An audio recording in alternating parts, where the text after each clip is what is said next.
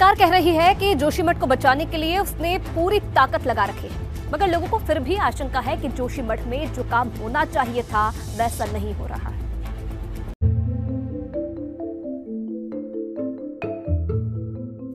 इंसान की सबसे बड़ी ख्वाहिश और सबसे बड़ी ज़रूरत होती है घर।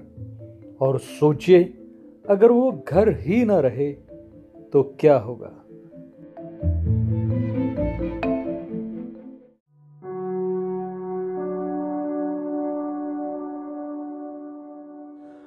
नमस्कार दोस्तों। मैजिक मैन पॉडकास्ट के नए एपिसोड में आपका स्वागत है। और मैं हूँ आपका दोस्त, सरबजीत द मैजिक मैन दोस्तों, जोशी मठ के बारे में तो आपने सुना ही होगा। आजकल जोशी मठ की न्यूज़ बड़ी चर्चे में है, क्योंकि हज़ारों लोग बेघर हो रहे हैं। जो घर लोगों ने बड़े शौक और बड़े सपनों के साथ बनाए थे, वो सब अब बिखरते जा रहे हैं। वो सपनों के महल उनकी आँखों के सामने बिखरते जा रहे हैं। और इसका कारण है कि वहाँ के घरों और सड़कों पर लगातार दरारें आती जा रही हैं। लेकिन इसका जिम्मेदार है कौन?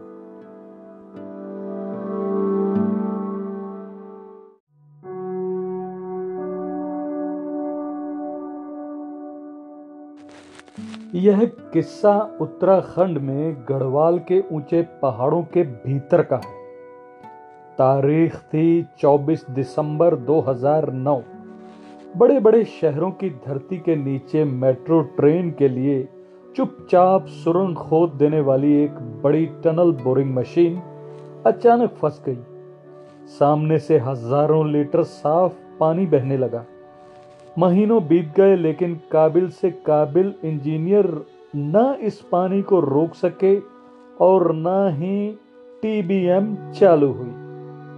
दरअसल, इंसानों की बनाई इस मशीन ने प्राकृतिक के बनाए एक बड़े जल भंडार में छेद कर दिया था।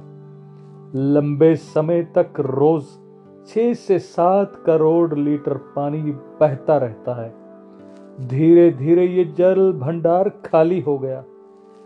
यह जल भंडार जोशी मठ के ऊपर पास ही बहने वाली अलकनंदा नदी के बाएँ किनारे पर, खड़े पहाड़ के तीन किलोमीटर अंदर था। हिंदुओं और सिखों के पवित्र तीर्थ, बद्रीनाथ और हेमकुंड साहिब, गेटवे कहा जाने वाला ये वही जोशी मठ नगर है।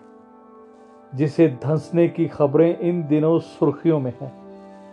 इस नगर में 603 मकानों में दरारें पड़ चुकी हैं। सत्तर परिवारों को दूसरी जगह भेजा जा चुका है। बाकी लोगों ने सरकारी राहत शिविरों में जाने को कहा है। जोशीमठ वाले जल भंडार के खाली होने से इलाके के कई छोटे छोटे झरने और पानी के स्रोत भी सूख गए हैं। एक्सपर्ट्स का कहना है कि बिना पानी जोशीमठ के नीचे ज़मीन भी सूख गई है। इसी वजह से दरके हुए पहाड़ों के मलबे पर बसा जोशी मठ धस रहा है। उनका दावा है कि अब इस नगर को तबाह होने से बचाना बहुत मुश्किल है। टनल बोरिंग मशीन से ये सुरंग गढ़वाल के पास जोशी मठ में बन रहे विष्णु हाइड्रो इलेक्ट्रिक प्रोजेक्ट के लिए खोदी जा रही थी। यह national thermal thermal power corporation यानी कि एनटीपीसी का प्रोजेक्ट है।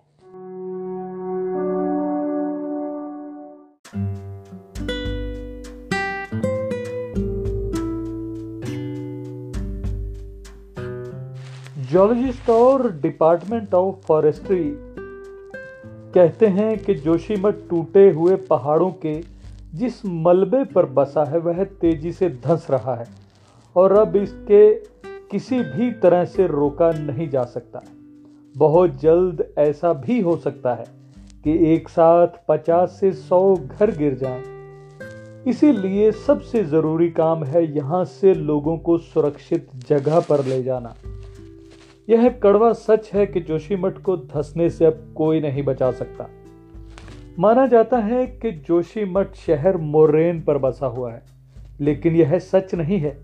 जोशीमठ मोरेन पर नहीं, बल्कि लैंडस्लाइड मटेरियल पर बसा हुआ है। मोरेन सिर्फ़ ग्लेशियर से लाए मटेरियल को कहते हैं। जबकि ग्रेविटी के चलते पहाड़ों के टूटने से जमा मटेरियल को लैंडस्लाइड मटेरियल कहते हैं। जोशीमठ ऐसे ही मटेरियल पर बसा हुआ है। करीब एक हज़ार साल पहले लैंडस्लाइड हुआ था। जब जोशीमठ कत्यूर राजवंश की राजधानी थी। इतिहासकार शिव प्रसाद डबराल ने अपनी किताब उत्तराखंड का इतिहास में बताया है कि लैंडस्लाइड के चलते जोशीमठ की पूरी आबादी को नई राजधानी कार्तिकेयपुर शिफ्ट किया गया था। यानी जोशीमठ एक बार पहले भी शिफ्ट किया जा चुका है। चौरासी साल पहले से ही दी जा रही है जोशीमठ में तबाही की चेतावनी, क्योंकि साल उन्नीस सौ उनतालीस में स्विस एक्सपर्ट ने किताब में किया था दावा? साल उन्नीस सौ उनतालीस में एक किताब छपी थी जिसका नाम था सेंट्रल हिमालय, जो कि एक स्विस नागरिक ने लिखी थी। इसे स्विस एक्सपर्ट और लेखक प्रोफेसर अर्नोल्ड हेम और प्रोफेसर एगस्टो गेंसर ने लिखा था। किताब में दोनों ने चौरासी साल पहले ही लिखा था कि जोशीमठ लैंडस्लाइड के ढेर पर बसा हुआ है। 1976 में भी जोशीमठ में लैंडस्लाइड की घटनाएँ हुई थी। उस समय के गढ़वाल कमिश्नर महेंद्र चंद्र मिश्रा ने सरकार से मिलकर एक कमेटी बनाई थी। उन्होंने रिपोर्ट में निर्माण कार्यों पर पूरी तरह से रोक लगाने की सिफारिश भी की थी। साथ ही कहा था कि बहुत ज़रूरी हो तो पूरी रिसर्च के बाद ही इसे किया जाना चाहिए। इरेटिक बोल्डर को डिस्टर्ब नहीं करे, यानी कि तोड़े नहीं। इरेटिक बोल्डर, यानी मकान से भी बड़े पत्थर। इस रिपोर्ट में सीधे तौर पर बड़े कंस्ट्रक्शन और ब्लास्टिंग नहीं करने की सलाह दी गई थी। हालाँकि सरकार ने सलाह मानने की बजाय इस रिपोर्ट को ठंडे बस्ते में डाल दिया। इसके बाद यहाँ पर हाइड्रो पावर प्रोजेक्ट लगाए जाते हैं और सड़क पर चौड़ी करने का काम शुरू कर दिया जाता है।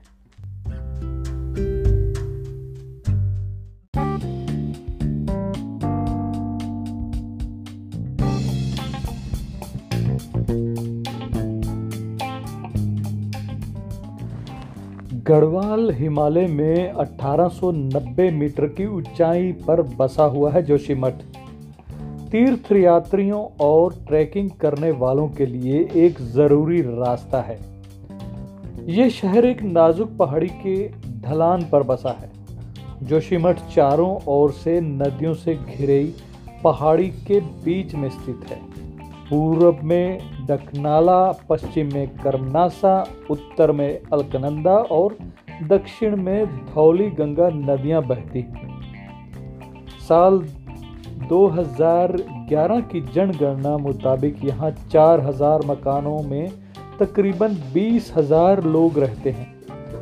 यहाँ 100 से अधिक होटल रिजॉर्ट और होम स्टे हैं।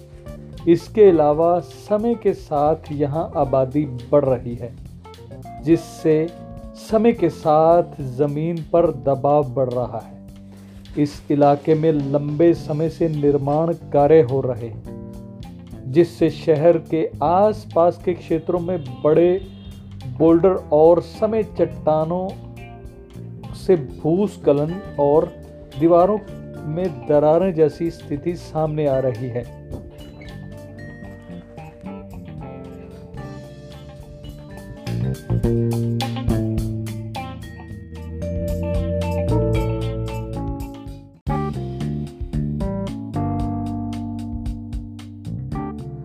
सरकार चाहे कुछ भी कहे, लोग चाहे कुछ भी कहें, लेकिन सच्चाई तो यह है कि जोशी मठ की तबाही के पीछे कहीं ना कहीं इंसानियत का ही बहुत बड़ा हाथ है। ना ये ऐसे टनल बनाने के लिए ड्रिलिंग करते और ना ही आज शायद ये ऐसा दिन देखने को मिलता, क्योंकि जोशी मठ में जो तबाही हो रही है उससे सरकार को शायद इतना फ़र्क नहीं पड़ेगा। लेकिन वहाँ रहने वाले लोग, जिन्होंने अपने सपनों के महल, अपने कारोबार उस शहर में खड़े किए थे, वो दोबारा इस मुकाम पर पहुँच सकेंगे या नहीं, ये भगवान ही जानता है, या उनका दिल जानता है। हम और आप सिर्फ़ न्यूज़ सुन सकते हैं या बातें कर सकते हैं, लेकिन सही जो दर्द है घरों को, अपने कारोबार को खोने का, वो दर्द सिर्फ़ वो ही लोग महसूस कर सकते हैं जो लोग वहाँ के वसनीक हैं। हम लोग तो सिर्फ़ उनके लिए दुआ ही कर सकते हैं। दोस्तों, आज का एपिसोड यहीं समाप्त करते हैं। मिलेंगे कल किसी नई टॉपिक और नए एपिसोड के साथ। तब तक के लिए आपसे इजाज़त चाहता हूँ। नमस्कार बाय बाय सायोनारा।